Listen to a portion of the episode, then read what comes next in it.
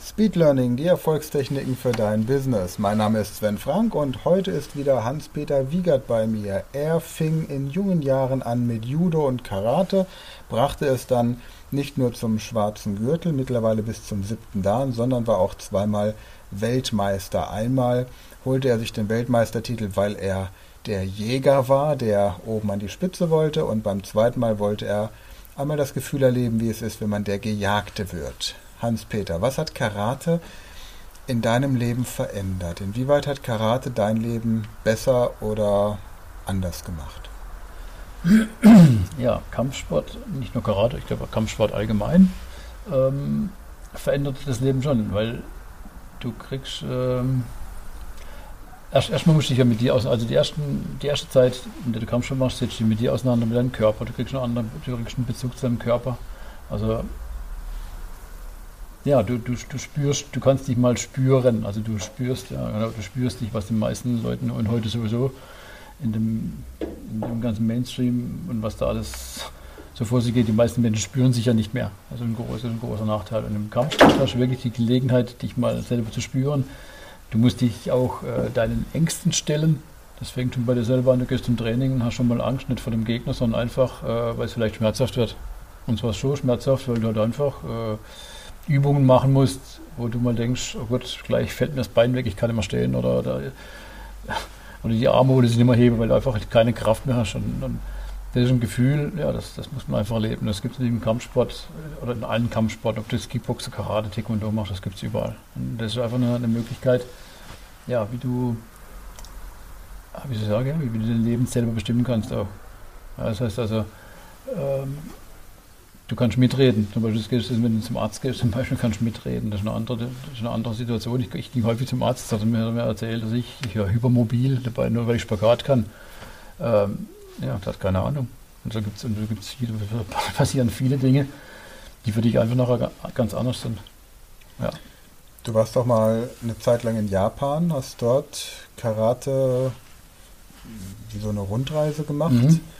Was hast du da erlebt, was dort anders gemacht wird, als du es in Europa kennengelernt hast? Ja, aber eine gute Frage. Also Karate, ich glaube, in Japan ist ein ganz anders als hier in Europa. Also Europäer und Asiaten sind, sage ich mal, so von der Mentalität her nicht zu vergleichen. Also in, Japan zum Beispiel gäbe es sowas, wie ich jetzt hier mache, gar nicht, weil ein Japaner erklärt dir eigentlich nichts. Also in Japan ist so, da vorne ist der Meister, der macht seine der macht seine Technik vor und du guckst sie einfach ab und du machst es so lange nach, bis du sie kannst. Deswegen sagt man, du musst eine Technik tausendmal gemacht haben, bis du sie verstehst. Ja, also schon glaube ich einfach nur zugucken, okay, so müsste es aussehen, ich mache es dann tausendmal, irgendwann kann ich es dann auch. Aber der, der, Europäer, und ich glaube hier besonders der Deutsche, ist sehr, sehr akribisch und ähm, seit Karate mir in Deutschland äh, so ein bisschen populärer geworden ist, ist das so, dass viele Menschen auch ihre Doktorarbeit zum Beispiel darüber geschrieben haben oder sonst irgendwas. Und die haben sich dann sehr, sehr genau mit Karate befasst, also mit der Wirkung, mit, mit äh, was passiert, wenn ich das mache, was passiert, wenn ich das mache. Und äh, ja, dadurch, dadurch äh, unterscheidet sich das Training, wie gesagt, vom, vom Europäer sehr vom Asiaten. Also der Europäer, sage ich mal, oder der Deutsche, da muss immer wissen, warum er was macht. Eigentlich macht der Deutsche nichts, wo er nicht weiß, warum. Er macht es halt, also wenn ich sage, macht das, dann warum. Ja, also. Und wenn ich es ihm erkläre, dann versteht er es und macht das auch. Beim Asiaten wäre eine Frage, warum völlig gibt ich glaube, die haben gar kein Wort warum. Ich glaube, die haben kein Wort für warum, weil der sagt und du machst einfach. Und wird, es wird nie ein Asiate sich trauen, äh, zu sagen, nö, das mache ich jetzt nicht oder, oder nee, das gibt es nicht. Ganz anders. Ganz, die haben eine ganz andere Trainingsmentalität. Jetzt hast du aus deiner eigenen Erfahrung mit Trainingsarten. Wir haben in der letzten Podcast-Folge darüber gesprochen, wie du dich dann auf deinen ersten Dan vorbereitet hast und dass du plötzlich ein ganz anderes Training kennengelernt hast als vom weißen bis zum braunen Gürtel. Daraus hast du jetzt ein Konzept entwickelt, das du anbietest in sechs bis zwölf Monaten zum schwarzen Gürtel. Genau. Da kriegst du sehr viel Fragen zugestellt. Vor allem von den Leuten, die 10, 12 oder noch länger gebraucht haben, um einen schwarzen Gürtel zu kriegen. Was antwortest du jemandem, der sagt, man muss doch reifen, man muss sich doch weiterentwickeln in seiner Persönlichkeit, man muss doch dieses, diesen, diese Philosophie, die dahinter steckt, begreifen. Und das geht nicht in so kurzer Zeit, das ist ein Prozess von Jahren. Was antwortest du diesen Kritikern? Also grundsätzlich äh, sagen auch genau diese Kritiker, dass bis zum ersten Dan Karate eigentlich nur eine vorbereiten, also es ist nur ein vorbereitendes Training auf das richtige Training. Ja, also das Einzige, was im Prinzip, was, was die damit sagen wollen, ist, ja, du machst da so ein Aufwärmtraining bis zum schwarzen Gürtel und dann erst beginnst. Ja, da frage ich mich, warum muss ich zehn Jahre lang Aufwärmtraining machen, bis es dann endlich beginnt? Also ich kann doch gleich die Techniken, äh, sag ich mal, lernen und, äh, und mache dann meinen Schwarzgurt und entwickle mich dann weiter. Also in Japan gibt es keine Farbgürtel. Da fangen schon weiße Gürtel an und dann kommt der Meister und sagt, so, jetzt hast du Schwarzgurt. Das kann genauso gut nach einem Jahr sein, dass er sagt, okay, du bist so gut, du kriegst jetzt einen, einen schwarzen Gürtel. Was machst du da in deinem Training anders? Wie oft kommt jemand zu dir, wenn er jetzt zum Beispiel sagt, er möchte in zwölf Monaten den schwarzen Gürtel machen? Also es sind circa 80 bis 100 Trainingseinheiten. Die habe ich verteilt über sechs Module übers Jahr oder über sechs, über sechs Monate, je nachdem, wie fit jemand ist. Und dann äh, trainieren wir, wie gesagt, sechs, sechs Wochenende haben wir ein knackiges Sportevent. Also wirklich jeden Tag von morgens 8 bis abends 8, also zwölf Stunden an einem Tag. Und das muss man auch durchhalten. Und hattest du schon Leute, die vorher überhaupt keine Berührung mit Kampfsport hatten, die das ja. in dieser Zeit geschafft haben? Ja, sogar die. Ja, aber ich denke, im Moment, wo ich sage, okay, ich, ich, ich habe jetzt so ein Ziel, so sechs Monate oder zwölf Monate schwarzer Gurt, ist schon, schon ein heroes Ziel, finde ich. Und wenn jemand so ein Ziel hat, äh, wenn er noch nie Kampfsport gemacht hat, dann weiß er schon, dass er Gas geben muss. Und das machen die auch. Und äh, die kriegen eine Hausaufgaben von mir, klar. Das heißt, nach, nach, dem ersten Modul geht er nach Hause, kriegt von mir Hausaufgaben, die muss er bewältigen. Sonst kommt beim zweiten Modul kommt er schon immer mit. Das ist schon, das ist schon ein ordentlicher Sprung.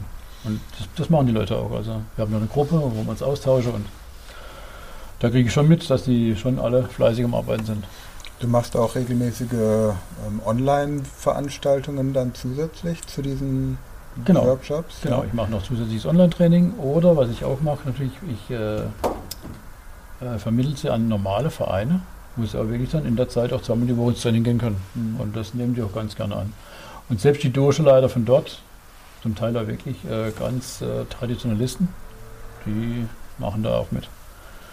Welche Voraussetzungen muss jetzt jemand erfüllen, dass er sagt, pass auf, ich möchte das in zwölf Monaten machen? Ich meine, wenn ich jetzt jemand bin, der bislang meinen Lebensinhalt darin gesehen habe, dass ich mich in den sozialen Netzwerken rumgetrieben habe oder abends vorm Fernseher saß, dann müssen ja vielleicht ein paar Knöpfe im Kopf umgelegt werden. Genau, richtig. Das heißt, was sind so, sagen wir mal, die drei Haupteigenschaften, die man mitbringen muss, wenn du, oder was wäre ein Grund, warum du jemanden ablehnst? Machen wir es vielleicht so rum, ist vielleicht ein bisschen einfacher. Also ich lehne jemand ab, der zum Beispiel nicht bereit ist, äh, eine Strecke auf sich zu nehmen. Also wenn ich habe jetzt mal Anfrage, ähm, 100 Kilometer weg und dann kommt er nicht, weil es 100 Kilometer sind und dann, dann, dann macht er da rum. Und so, also wenn jemand schon nicht bereit ist, so kleine Schritte zu gehen und sagt, okay, äh, dann kann man so einen großen auch nicht hinkriegen. Also ich muss damit immer sagen, okay, also so, also ich, hab, ich nehme ein Ziel vor, schwarzer Gürtel, wie gesagt, das ist ein großes Ziel und da muss ich auch bereit sein, diese Steps zu gehen. Also zum Beispiel muss er anfangen, vielleicht mal mit dem Lauftraining, dass er auch sowas macht, ne? sich ein bisschen vorbereitet, dass er Lauftraining macht. Ich habe jetzt im letzten Modul einen gehabt, das war ganz toll, da kam es erst mal hierher, habe jetzt im zweiten Modul 10 Kilo abgenommen. Also das war ein Traum. Also ich muss sagen, habe mich, hat mich sehr, sehr begeistert und dann kamen die anderen, ja, ich habe auch drei Kilo abgenommen und das ist eine ganz tolle Gruppendynamik. Und das Tolle ist natürlich, ich habe hier auch Leute, muss man auch sagen, in der kompletten Gruppe, die haben alles gleiche Ziel. Die wollen alles gleiche und da ist niemand dabei, der sind irgendwie hängen, dass er sagt, ah, ich habe keinen Bock oder, oder er kommt mal nicht. Das, das gibt es da gar nicht. Die sind ja, die sind ja, die sind ja, ja schon wenn ich sage, es ist Pause, wollte sie gar nicht. Wollte sie weitermachen. Ich habe, da gehen die einen in die Pause, die anderen trainieren weiter. Also schon, schon ein ganz tolles Erlebnis. Das hat man, also normale Breitensportgruppe gibt es das nicht. Du hast vor allem dieses, dieses Gürtelgefälle nicht, von dem du genau. gesprochen hast. Das ne? habe ich auch nicht. Das heißt, ich habe eine homogene Gruppe, also im ersten Modul natürlich, da bringe ich sie alle auf ein Niveau. Und da habe ich in jedem Modul habe ich das gleiche Niveau. Das heißt zum Beispiel, also lauter Orangegurte, lauter Grüngurte, lauter mhm. Braungurte. Und da kann man schon sehr, sehr effizient und effektiv arbeiten. Okay. Wenn jetzt jemand sich interessiert, zu sagen, ja. er möchte gerne sechs bis zwölf Monaten den schwarzen Gürtel machen. Wir machen bei uns auf der Webseite eine Verlinkung, speedlearning.academy-karate. Aber wo findet man dich im Internet, um dich auch persönlich zu kontaktieren?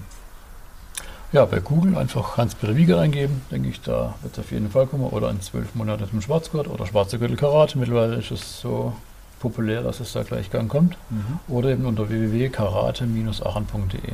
Okay. Und da gibt es so ein Formular, kann man sich eintragen und dann melde ich mich auf jeden Fall. Wichtig ist natürlich, dass man sich einmal auch kennenlernt vorher, mal ein Telefongespräch macht, das ist mir ganz arg wichtig, weil es, es muss ja irgendwie auch passen. Also wir müssen ja zusammen ein Jahr lang arbeiten und wenn da die Chemie nicht stimmt, dann funktioniert es ja auch nicht. Mhm. Klar, deswegen also einfach so sich bewerben und sagen, so ich komme jetzt da und mache das, das funktioniert nicht. Also. Es ist kein Kurs, wo man sich einkaufen kann. Nein. Nein, nee, also muss schon, also ich will, ich will schon gucken, um was es geht und manchmal denke ich, ja, ich probiere es mal und.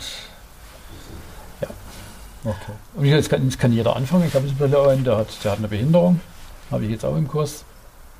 Ähm, spielt aber auch gar keine Rolle, weil es geht nicht darum, dass jetzt einer Weltmeister wird oder der beste Schwarzgott in Deutschland wird, sondern es geht einfach darum, dass er mit seinen Fähigkeiten, also mit den Fähigkeiten, sich zu verbessern, sich verbessert und das Beste aus sich eben rausholt.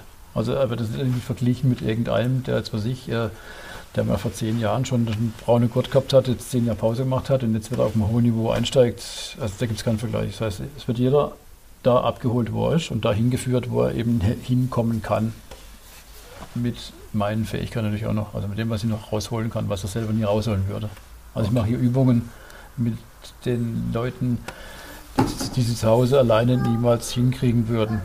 Und dann sind sie erstaunt, welche Leistungen sie wirklich vollbringen können. Und das ist eine hohe Motivation. Genau. Lass uns da in der nächsten Folge nochmal ein ja, bisschen genauer drauf gerne. eingehen.